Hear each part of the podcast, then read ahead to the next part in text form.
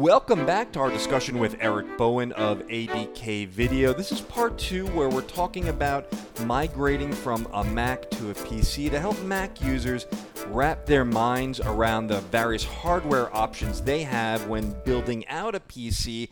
And in this episode, we are getting specific. I mean, we're going to be comparing dual Xeons to i7s.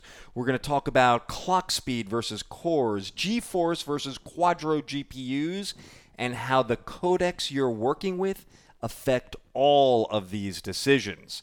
So sit back, enjoy our dulcet tones, and on the back end of this podcast, I'm going to let you know how you can ask Eric your questions and get those answers. I notice on the ADKVideoEditing.com website that as I try to configure a machine, you've got some kind of starting options, and you break it down. You say, like, this is a great one for Premiere Pro, this is a great one for DaVinci Resolve. From your standpoint and your perspective, what's the difference between the two apps as you configure a machine? What are the concerns that might change your decision making? Well, actually, it's pretty significant, and we'll start with this. For both of them, the first thing you have to look at is the media that you're going to use with the applications, because believe it or not, the first question you asked me when I called you, what media are you using? And the reason is actually very important, that most people don't realize is there are different performance capability of hardware based on the media that you're using, due to the fact some media does not thread as well as other media. That has to do with what's called data prediction, and especially this is predominant in what's called the long GOP codecs that obviously most media people are familiar with. What that means is not every frame of video or data is a complete frame. You have a bunch of partial frames. So the codec is, in the player, is predicting data that's coming on the partial frames from the full frame and the changes between all those. Right. And it's a lot of processing and rethreading and data that has to hold in cache and then pulled into memory and stored in memory that has to be referenced constantly. And that entire process, the more complex it is, the more limited the threading capability can be, so your performance diminishes, which is why so many people experience performance drops with H.264, especially in the 4K world. Anybody trying to do 4K and H.264 is probably beating their system, wanting to know why. Why won't you play? And it's one of those things where it's the limitation of the codec with the media. XAVC is the new flavor, the evolution of H.264, which is now H.265, basically. Yeah. Yep. XAVC is the equivalent of that evolution, H.265, but it still has a lot of the same, requirements due to when you use the partial frame, flavors of XAVC. You have a lot of referencing, which slows down the whole processing, which limits your real-time playback capability. And what hardware is going to be best for it, because basically the more cores and threads you have doesn't so much help you with those codecs. Then on the other end of the spectrum, you have RED, which not only does RED thread very well, that both Adobe and DaVinci Resolve have included the debayer aspect and the GPU acceleration, which is a massive load on the processor. RED doesn't have an extremely complex and compressed format of data when you take out the actual debayer element. Right. So it actually significantly lightens the processing load, which is why the RED rocket cards were so important for ages that people used them, is because the processors couldn't handle that and the GPU acceleration wasn't there yet to offload all that data that the RED rocket handles. Well, with the GPU accelerated debayering, it can. And then with that, the more cores and threads you have, the better, but then you also want clock speed, because once again, clock speed massively improves GPU acceleration performance. Right. So you have that codec that really can take advantage of the hardware that you can give it, providing you pick, once again, the right hardware for it. Then you have, your raw-based sequence of still formats. Cinema DNG is the new flavor of the month. Well, not really the month. It's been several years at this point, but it's, you know, the raw base flavor everybody uses, and that actually processes better than any of them, and it has the lowest load. It just unfortunately has the highest drive requirement as far as throughput for the drive, so you start looking at SSDs at that point. So with Cinema DNG, you don't necessarily need a tremendous processor, or you can give it a dual Xeon and it will just, you know, cut through DNG like no tomorrow, and there won't be, you know, any playback drawbacks for a significant amount of, you know, effects and stuff that you put on it. So all those cores and threads that you have, if you had a dual Xeon, for example, would play Cinema DNG perfectly well. So right off the bat, your media decides your hardware. Then on top of that, the software itself, like DaVinci Resolve and Premiere, their players, due to optimizations and encoding and differences in the, you know, the actual codec algorithms that they may use, and more importantly, the memory management of their player, will also significantly affect the performance of your playback based on which application you're using. So for example, I can actually, with Adobe's player and their GPU acceleration, I can use their software on a lower end system and still get decent playback with the Adobe software.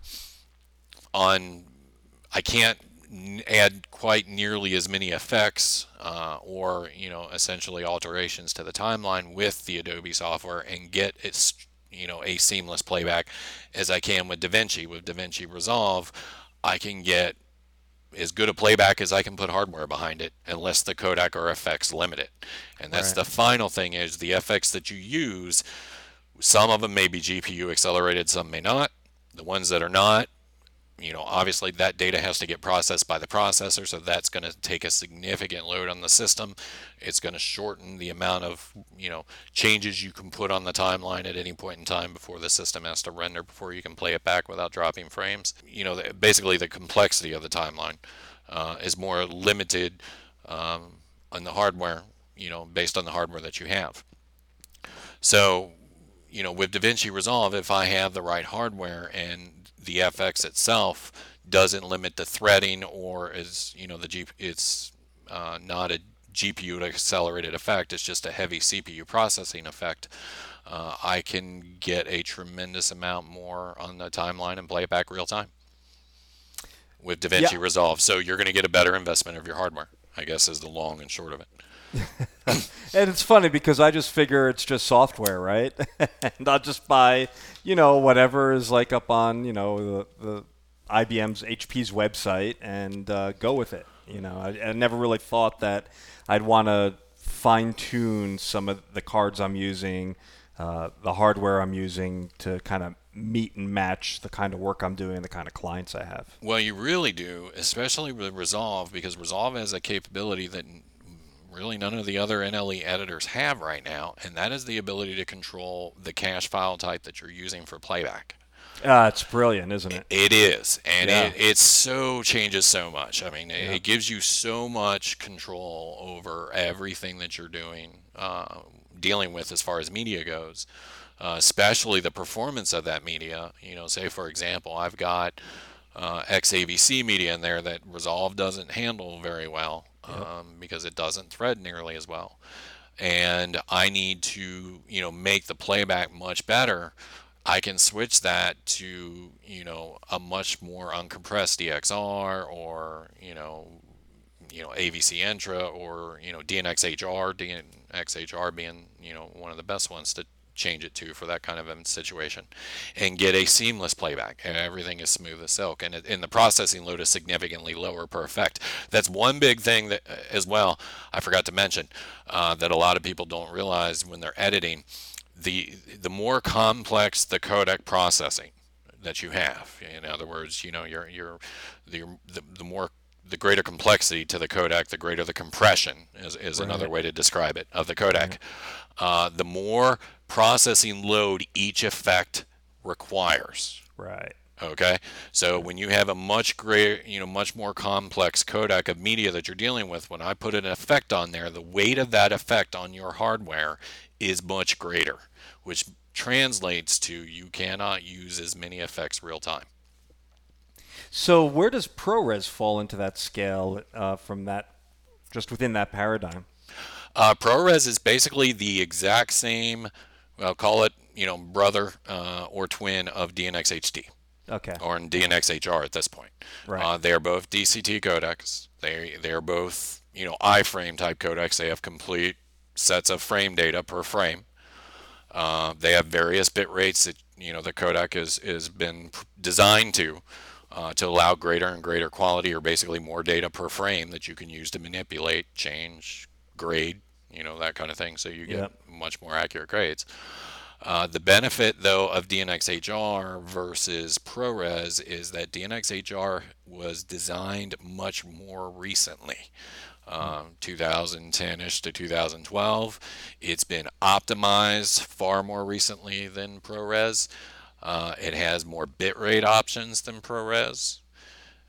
It is more robust to changes than ProRes because of it. So overall, it's a much better flavor than ProRes. You've actually kind of made this has actually made me a little happy, because part of my move from Mac to PC has been, how am I going to deal with ProRes? And what I've decided to do is take Robbie's approach. And Robbie on our website has, you know, top objections of Mac users moving to a PC, and kind of working through those objections to remove those objections. And one of them is the lack of ProRes rendering in DaVinci Resolve on a PC. And his answer is, well, there's a thing called DNX, and it's also cross-platform. Yep. And by the way, the deliverables of all your broadcast clients and all of your OTT kind of distributors includes not only ProRes but a DNX variant, you know. Yep. And so that's going to be my pitch to my clients is, look, on DNX is ProRes. It's the equivalent of ProRes. You should feel good about rendering and working in your Premiere Pro pipeline. Premiere Pro can handle this just fine. And so hearing that I'll actually get better performance as I adopt that codec makes me kind of happy. Oh, you'll get much better, especially in Adobe. DNxHR and MXF perform better than any other codec with Adobe. It is so optimized for DNxHR. And basically, that's one of the big reasons to use DNxHR is the fact that you can use an MXF container instead of a QuickTime MOV container, and you're not limited to the processing limitations of QuickTime. Right. And especially now with Apple saying we're not going to develop QuickTime for Windows anymore, we're basically leaving it to the partners. Here's the development kit. You want to develop QuickTime, it's up to you, but we're done doing it for Windows. Right. That's a big deal. Yeah. And, you know, it's one of those things where your broadcast affiliates or basically, you know, the broadcast servers may not yet be updated to play out DNxHR MXF yet. Most of them probably are, and they don't know it, which you find quite often, believe it or not. Yeah. But there's no reason that you can't give them for now DNxHD QuickTime, and last I checked, they also added all the DNxHR flavors to the QuickTime Avid Codex LE pack. So, you know, you can stay in DNxHR space pretty much regardless of who you deliver to. There's no reason that you can't. And the bitrate options you can offer, which is basically the overall quality you can send them, that's going to be sent out and absolutely thrashed by the encoder broadcaster, the encoder box, is going to be much higher quality. And as everybody knows, the higher it starts, the better quality it looks at the end once it gets thrashed by the encoder. All right, so that's fascinating that our software will partially dictate our hardware choices. And so getting back to hardware, of course, the big question that everyone has then is about the processor. And, you know, I hear Xeon, and I hear i7, and I hear cores, and I hear clock speed. Is there a balance that we're trying to get to? So is there a rule of thumb that I should be thinking of when I make this decision that may also be impacted by the software I'm running? Yes, absolutely. Number one, the differences between, we'll start with this because this is a question I get all the time, Xeons versus i7. which is basically Xeons versus everything else, because it includes mobile chips, desktop chips, workstation chips, which is the i7s. The only real differences between those chips are at the firmware level, and they have to do with security features that are built into the Xeon chips that you will never use in any media content application that you ever use. They're for server apps and for, you know, enterprise and government level. So those particular benefits that you get on the Xeon chip are specific to markets that never approach the media content market. So what our market is looking for specifically is basically the hardware specs of the chip. And what that means is cores, threads, because when you have, you know, obviously the Intel chips, a lot of the chips have hyper-threading, so every core equals 2 threads. Then you have cache on the chip, and the cache is dictated by how many cores in the chip. The more cores you have in the chip, the more cache you have in the chip. And that's a huge performance difference, especially for applications that have to do a lot of caching, or slash codecs that have to do a lot of caching, like XAVC and such. So that has a significant impact on it. Then your clock speed, think of the clock speed as strictly how fast the data gets from point A to point B. Right. Because that's basically what it is. And that includes the entire process through the pipeline to process the data. That's all of it. Right. That's through your GPUs and everything. Yeah. Well, it's to the memory, and then the memory's clock speed decides to the GPUs, but yes. It's, it's basically, you know, how fast does the data get ready and into RAM? That's the processor clock speed. Right. So that is essentially always important, and it's especially important with GPU acceleration apps. Now, the overall rule is you need enough cores and threads to decode the media that you're working with, ideally. Then from there on, clock speed is the most important factor of your performance. Okay. Okay. So your more complex codecs that are much higher compression, partial frames, that kind of thing, 4 to 6 cores is normally your sweet spot, sometimes 8. Okay. Okay, as the compression level goes up. In other words, lower compression, more cores and threads. Okay. Right. That's the premise for that type of media. Then you have media like your ProRes, DNxHR, iframe media, AVC Intra to some extent. Yeah. Now, you know, Kodak has basically their own variant flavors of what was XD Cam that they've developed. That is, you know, processes pretty well. But those particular codecs optimize really pretty much cores and threads wise, whatever cores and threads you have. You just don't necessarily need it because the media is not super complex, for example. Right. So you can do 8 to 10 cores, and that's easily enough for ProRes, you know, DNxHR.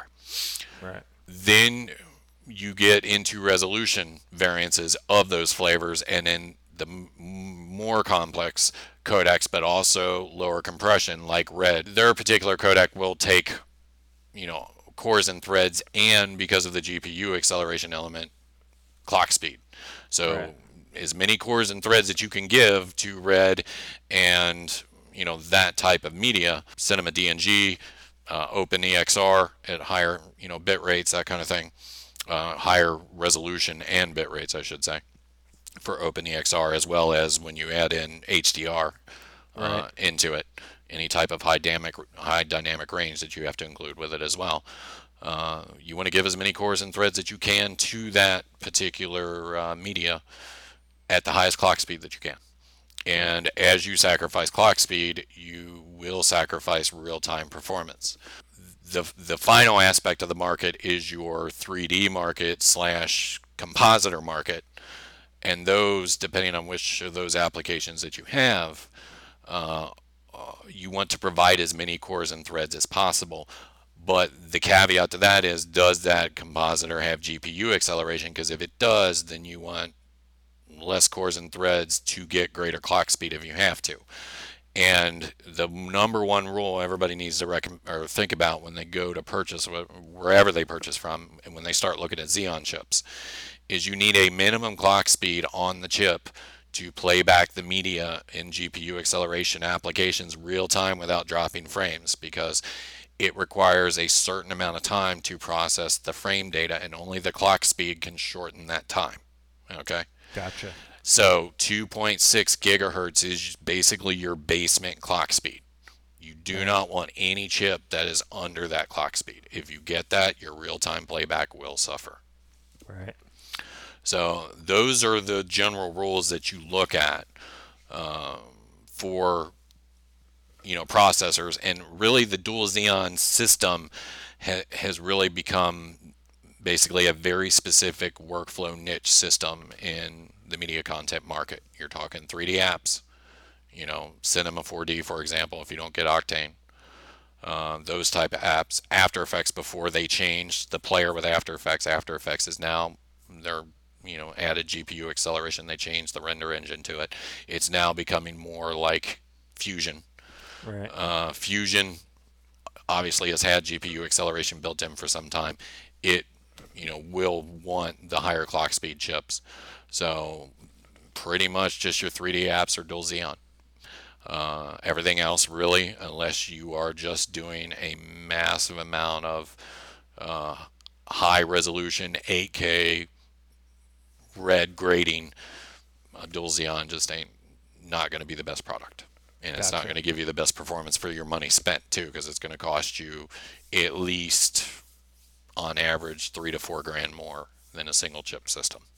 Yeah, it's funny because I looked at, you know, when I looked at the specs for the system you configured for me. I'm like, huh, I'm not using like the more expensive thing. I'm wondering if I'm giving up performance for that. And what I'm hearing from you now is, no, you're not. You know, it's just Nope. better for what the type of work you do. And the software that you use. Now, the dual Xeon can potentially give you a greater load real time. What that means is it can handle a more complex timeline that you're playing back real time than a single chip system. Gotcha. Providing there's no limitations on threading with anything you're using. Right. The effects don't limit the threading. The media doesn't limit the threading. You know, what manipulation you're doing as far as any type of, you know, timeline scheduling and, you know, that kind of thing that you do doesn't limit the threading. There are a lot of variables that can change the threading, and if it does, then that dual Xeon does not give you the greatest real-time load capability. But if you have no limitations on that timeline, on any of those aspects, yes, you can play back more simultaneously with the dual Xeon that you can a single chip system. Gotcha. So it sounds like the dual Xeon is really kind of a very specific workflow solution. Mm-hmm. Yeah, okay. I've sold it for, you know, DaVinci Resolve systems. Before, and even a production studio that bought one relatively recently got one. It's just, you know, it's one of those I don't sell unless they're basically saying all I'm doing is Red 5 and 6K. We're using DaVinci Resolve. We're using Fusion. You know, Gotcha. We're doing some Premiere work, but most of it's Resolve and Fusion. And then we're doing After Effects. And then, you know, we're doing a lot of raw-based still, you know, either sequence of still formats or, you know, 3D frame generation. And then at that point, the dual Xeon is what you want. Right? All right. So we've got about 4 or 5 minutes left in this conversation, and I want to thank you for your time. You've been very generous with it. And so 2 questions. Mm-hmm. The first is when it comes to our GPUs, mixing and matching Quadros and GTX in the same system. It's a question I've gotten a couple times. Is that a no-no, or can we do that? You want to avoid it simply because it's a harder setup. Number one, the Quadro cards, which it looks like NVIDIA's finally realizing that people are not buying into the Quadro market anymore. Right. The Quadro cards don't have the same hardware specs as the GeForce cards until you get to the really expensive, essentially, GeForce cards. And, you know, it takes a really expensive Quadro card, for example, you know, the 6000 series Quadro, to give you anywhere near the specs of the Titan card, for example, and it's you know, multiple times the price. So the only reason to even use the Quadro card is if you need 10-bit color output out of your computer display. Right. Okay, right. And most people do not. Some people decide they do need it. They use it for other things, or they want 10-bit color preview out of their computer display. But you got to remember, you have to calibrate it the entire way because it's still threading through the OS and the driver versus an I/O card. The GeForce cards obviously are the much better processing card for the money spent. you know, you can get a 1080 card, and that's better pretty much than most of the Quadros that are out there, and spec-wise, hardware spec-wise, and the cooling's better on them too. That's the other thing to the GeForce cards. The cooling's actually better on the GeForce cards. You can use the GeForce cards and, you know, for all your GPU processing and your display output, and then use an IO card for your full screen color grading output. Right. But if you have to put in a Quadro with the other GeForce cards, you have to install the drivers a certain way to do it. You got to install the Quadro driver first, then you have to basically start the setup installer for the GeForce card if the Quadro driver doesn't include the GeForce driver. Sometimes NVIDIA includes them with the Quadro driver, other times they don't. Right. But if they don't, you have to essentially install the GeForce driver long enough to extract the file, then you have to manually update your GeForce card with that driver, because you can't overwrite all of the actual interface libraries that they put in for the Quadro card. It can be done, it's not recommended, and I only do it for specific people that say they have to do it for an engineering app like SolidWorks or something like that. Gotcha. And what about on the Mac side? Does that change your... Does that... Well, on the Mac, they don't really have the Quadro options anymore. Oh, they don't? Not unless you are still using a 2012 Mac Pro. Okay. But in that case, yeah, I mean, you can install both of them, but I wouldn't. Okay. There's just, number one, that hardware is not going to make use of it very well, and number two, any of the new Mac hardware, you're not even going to have the options to use those cards. Okay. So, and the AMD cards are, obviously already set in the Mac Pros.